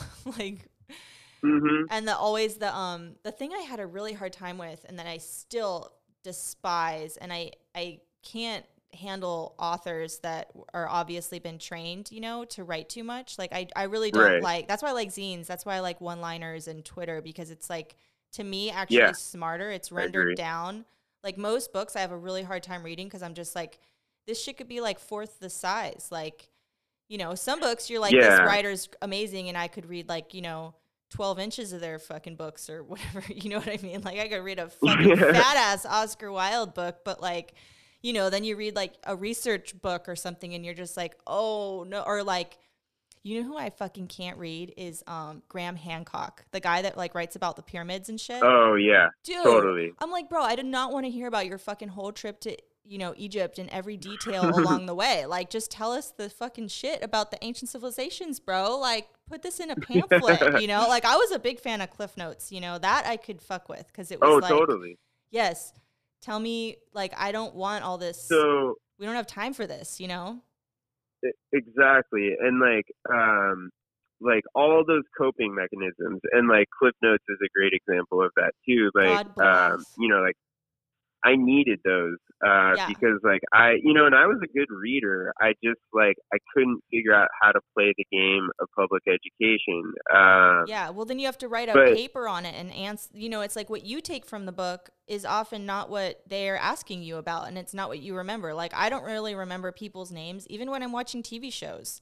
That's not what I take from it. You know, that's not what I like remember. Is like, oh, Sir Chapman. I mean, it's whatever, kind you of know? like- it's absurd. it's like somebody asking you to look at a painting and then like i mean and you know there are ways to do this like i mean you know you can uh, some people would argue that you can objectively you know do this but like it'd be like looking at a painting and then somebody asking you like what is the most important part of that painting or like what does what was the meaning of that painting yeah, what was the meaning of that painting? And then there's like a wrong answer and a right answer. Like, right yeah, exactly are books not and art? and it's I thought nothing's that black and white Yeah. Um, but I think like all those things, all those coping mechanisms, like, cause that's all problem solving. Everything that you explained, like everything that we went through, like doodling in class, Mm. Yeah. you know, like, Right. like just the basic things, like finding the classes that we could hide out in and, you know, feel Yes. not horrible about ourselves. Like, that's all problem solving and that's all energy spent by students. So I think like, you know, going back to things like having have that energy spent in a productive way. Um, you know, figure out like what does this kid how how can this kid learn? Um and if and, and if they they can't learn in the traditional way or they have some type of skill and like I'm not tr- I I by no means am I like trying to sound like socialist here uh but like help them with that skill you know um Dude, that's not socialist. I think that's a lot of the like, time That's just respect. That goes back to respect, you know? Like we're all here on our own path and like I think adults' jobs is to as far as like in regard to a relationship with children, you know, whether you're a teacher or a nanny or a parent, like it's to guide that little person that's their own human being and help them assist them in learning what they want to learn and what they came here to do on this planet right in their And- way that and- only they can do it, you know? exactly and like as adults it's interesting like we call that self-care you know basically Right. Yeah.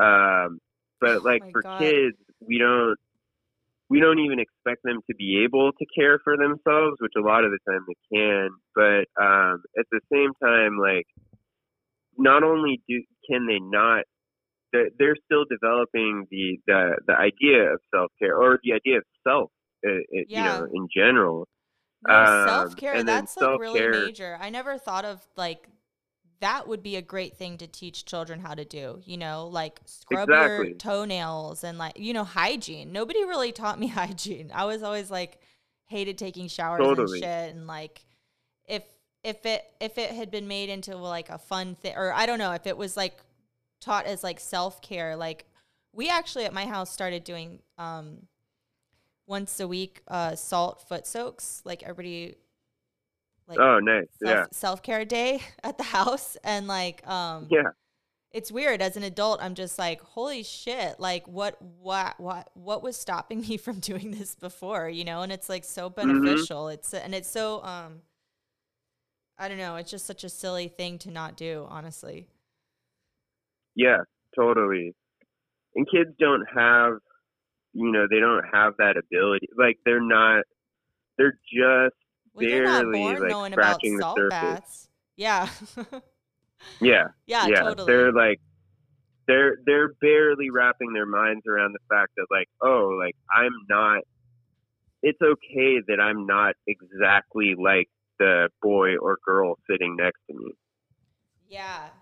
Yeah, totally. So they're so far from self care. Um, but but then we expect Right. them to perform in a way that really would only be possible if if they could engage in self care. Um, and like some of the things are so easy, like it, I, I, at least to me. And these are things I do in my classroom, and and they are effective. Uh, again, this is my experience. Like Yeah, I, you know, they? I've never submitted this for research, but yeah. just simple, easy things like deep breathing, like measured breathing. Um, and the kids like love doing it because it feels good. Um, there's other things like doing wall push-ups. Like a lot of kids, like I, I would say, you know, gen ed kids, like sped kids need to move. Like yes. that's that's part of being a child. Like Totally. you need, you're not supposed to be sitting down for you know three hours straight as a child. yeah, no. Um, so like easy things like giving them the ability, like teaching them, like, hey, if you if you feel like you're having a hard time sitting in your seat, you can stand up and you know either walk to the bathroom and come back, or you can get up and do push-ups against the wall, uh, or you know That's just provide them with with ways to do things I love um, that. I love that to that's regulate. I love that that's happening in the classroom and not during recess because like so i feel like it's all put Yeah. on recess. Like okay, recess is when you eat, it's when you run around and get it all out, but then it's like it for one thing it's not And enough that's when your teacher leaves you alone. Yeah, too. that's when your teacher leaves you alone too, but it's like if they put uh if it wasn't like, you know, now we're going to PE class. Like I love the idea of just like simple little exercises you can do in the classroom. like that would Yeah. have been revolutionary for me and that would have helped me like clear my mind and be prepared for like sitting down and focusing on like multiplication or something that's yeah, challenging that you need to be like physically um kind of like settled for. Right. Totally. Wow, that is so um, cool that you do that. I love that. Wall push-ups And, like, there's- all types of like anybody could do and and like it's not I don't necessarily feel like you know frustration I I get it but like these are easy things that any teacher could do at any time. They're they're not time consuming. Yeah. um like another one that I do like it's it's deep breathing and then like it's it's literally and like you know like I was saying my students are very young. So it's like a little song, and basically the song just gives them an- instructions on like when to breathe, and then it like sings this song that's like it's okay to make a mistake. Like making mistakes is fine. Like it's Yeah. like you'll have another chance. Like you know what I mean? Like it's Yeah, taking the don't know, guilt away from it and the pressure. cheesy, but No, that's not cheesy. Yeah. That's exactly what young children need is to like be reminded that, you know, they're not in trouble.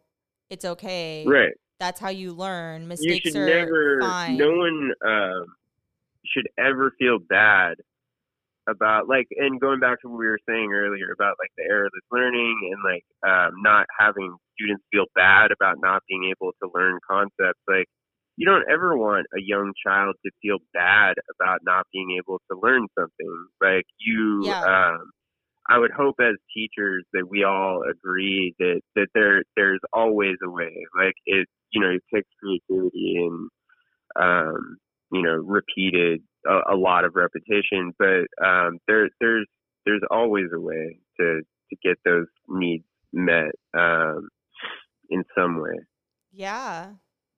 I agree. And I think um I think this song about breathing is so cool. That's like just songs Yeah. in general cuz like even when I'm nannying like and when I would watch my little brother and sister too when they when we'd be drawing or they'd be doing homework or something, we'd be making songs up about everything.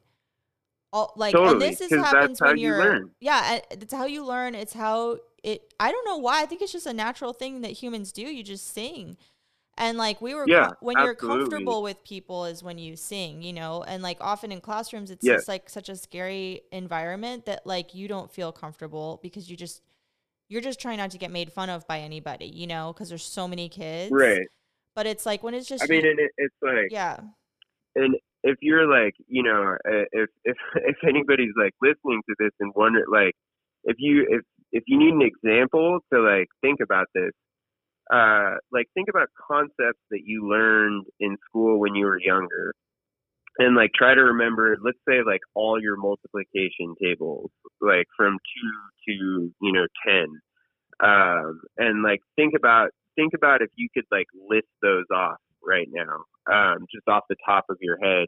I mean, I know a lot of us know, you know, what seven times eight is, but um, think about like listing them like you are expected to as a student.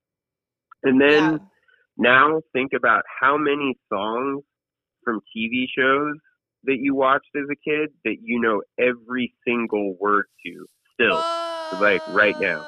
Oh my god. Oh, Right? No, dude, I never thought of it that way. Yeah, right. I Like that stuff is locked in. It's locked Um, in, and, dude. like so much of school is like I don't know. I I kind of remember learning about the Constitution. I guess. Like, Oh my god. I don't know. No, speaking of the Constitution, I actually just got a copy in one of those like free neighborhood libraries. Um, Yeah. and it is so boring. I tried reading it and I was like, "Oh my god, I just don't care. I just don't care. We're in outer space. I don't give a shit." You know, I'm like, it's like I try, like I'm with the. I like that the Constitution people are protesting and shit, you know, and they want their guns and they don't like the government. But then at the same time, I'm like, but the founding fathers, I don't know. I'm just kind of like, I don't really fucking care. I'm kind of more interested in like us now and like what are we gonna do, you know? But um, right. But yeah, I mean, if they made a song about the Constitution or the Bill of Rights or something, you know, or they, maybe there was on that one show. Do you remember that show? The like Schoolhouse Rock. Schoolhouse Rock. Yeah. The three. Which is like, um, you know, for a long time they were like, that's just garbage. Like they were like, that's really that's basically like cheating. Um, and it's like, no, like wow. that that no, works. That's actually the Um, yeah, that works. Wow, how amazing Yeah. is that? That like it, stuff that works is considered cheating, and then the hard way that doesn't work that singles that that like you know just only includes like you know a ten percent of the class that can learn that way. Right. Yes, exactly. Yeah, and then like yeah, go uh, again like um the other 90% of those kids are spending energy figuring out how to do something, you know? Like they're Yeah, they're either doodling or they're figuring out like how do I get out of here and get to a place where I feel comfortable or safe. Um, they're they're trying to or or even just like how do I sit in this? I mean, like a, you know, rem- like think back, like you know, like think that feeling of like how do I even get through the next two hours? You know, like yeah, what do what what can I do? Like like what do I have in my desk? You know that will exactly. that will like keep me occupied, you Thank know, for God that amount of time. paper and pens and shit. Well, I guess Yeah, kids exactly. have like iPads now, so they could just play video games in class. Well, we had those calculators that had like oh, tetris Oh, totally. That was such a Yeah. fucking next level thing in like 11th grade or 10th grade when we had to take like geometry and we got those like you had to buy it like TI Buy that, like- plus, yeah. $60 calculator and then your friend would put Tetris on it and you were it was like that was like the equivalent of giving an iPhone now as a kid, probably. Like when you got one of those Oh, totally. calculators. I Yeah. actually found mine the other day. Oh Or- man, I wish I still had mine. Mine has like stickers all over it and it needs a new battery, but like, man, that thing was like my that was a good escaper right there. You could really yeah, dive into that exactly. And Tetris. that's all like creative energy which could be used yeah, for something actually better learning than something than playing Tetris. Yeah. yeah. or just like and and just that it suggests that you know like so many kids are just that uncomfortable by the model that we're using right now that instead of learning they're just trying to survive um and with that model i mean like we you know we we know what's going to happen um we you know we get what we have right now Yeah. which is um, people, uh, you know, and I don't mean this critically towards any certain group or whatever, but like we have, you know, uneducated, untrained people, um, a lot of, I mean, right now more than ever. Yeah. Um, so I think, We have like a lot mean, of untrained even- people, and then we have a lot of people in debt that were trained to do something that there isn't a job for. so, yeah, that there's no that that does yeah trained to do something that doesn't exist. Yeah, and then yeah, no. All right, we're approaching two hours. We're gonna if we keep we, we Okay, could, cool. we record another one and it's also three hours. but we look, we're getting better. It's two hours is acceptable. That I mean, well, three hours is acceptable. I but I can't edit it. That's too much for my. yeah, no, ADD or I uh. I hear you. um. All right. Well, thank you for being on True Happiness. Do you have any like last thing you want to say? Um, thanks for having me. Um, I appreciate. I think. Um, I hope that you know people. I think that a lot of the time educators kind of influence not to speak honestly about what our experiences are. Um, Yeah. and just like anything else, like an honest dialogue will be the beginning of anything, you know. Um, so I, I just I think that people really should speak honestly about it and and share their experiences and uh and then also like you know the other thing you and I talked about it like remember like try to remember like if you forget what elementary school was like if you forget what middle school high school was like like try to remember like think think back um and think about how effective your your experience was with it um and uh you know i think that that that's that's a really really important kind of viewpoint to look at and and really to understand education and you know we all have years and years of experience with it so like before thinking about education and before thinking about what's right and what's wrong go back and and re get in touch with how you felt when you were a student because that's that's important that's Yeah. uh, you know, t- time has gone by, but I think the whole point is that the model that we're working on, um, so many things have changed in the world. Let's say, like in the last 30 years, education really has hasn't changed in a very long time. Yeah. Um, That's the craziest uh, thing, honestly. yeah just i guess you know the whole thing of of going back and thinking just people ask yourself the question uh is is was my experience with education effective public education in the united states uh or wherever um and uh and if not you know why?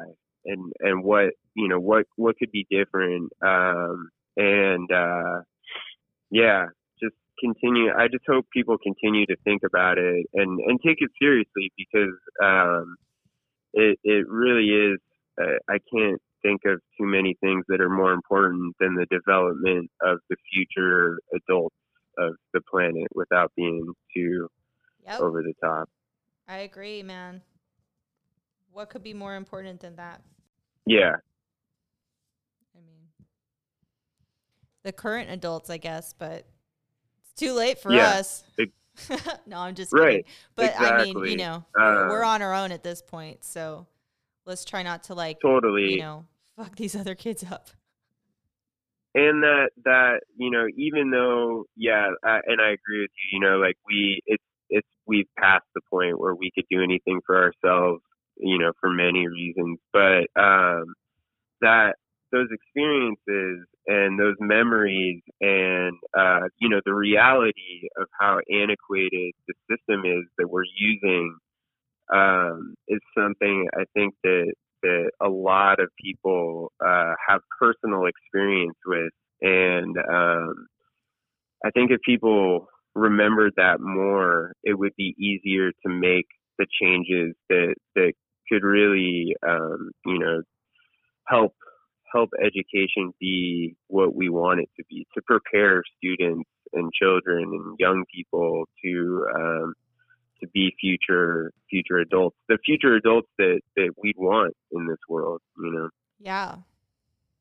Right on. yeah. All right. Um cool. Well, thank you for being on again and um Yeah, have a good rest of your day. thank you. Thanks, Jesse. I appreciate it. Yeah.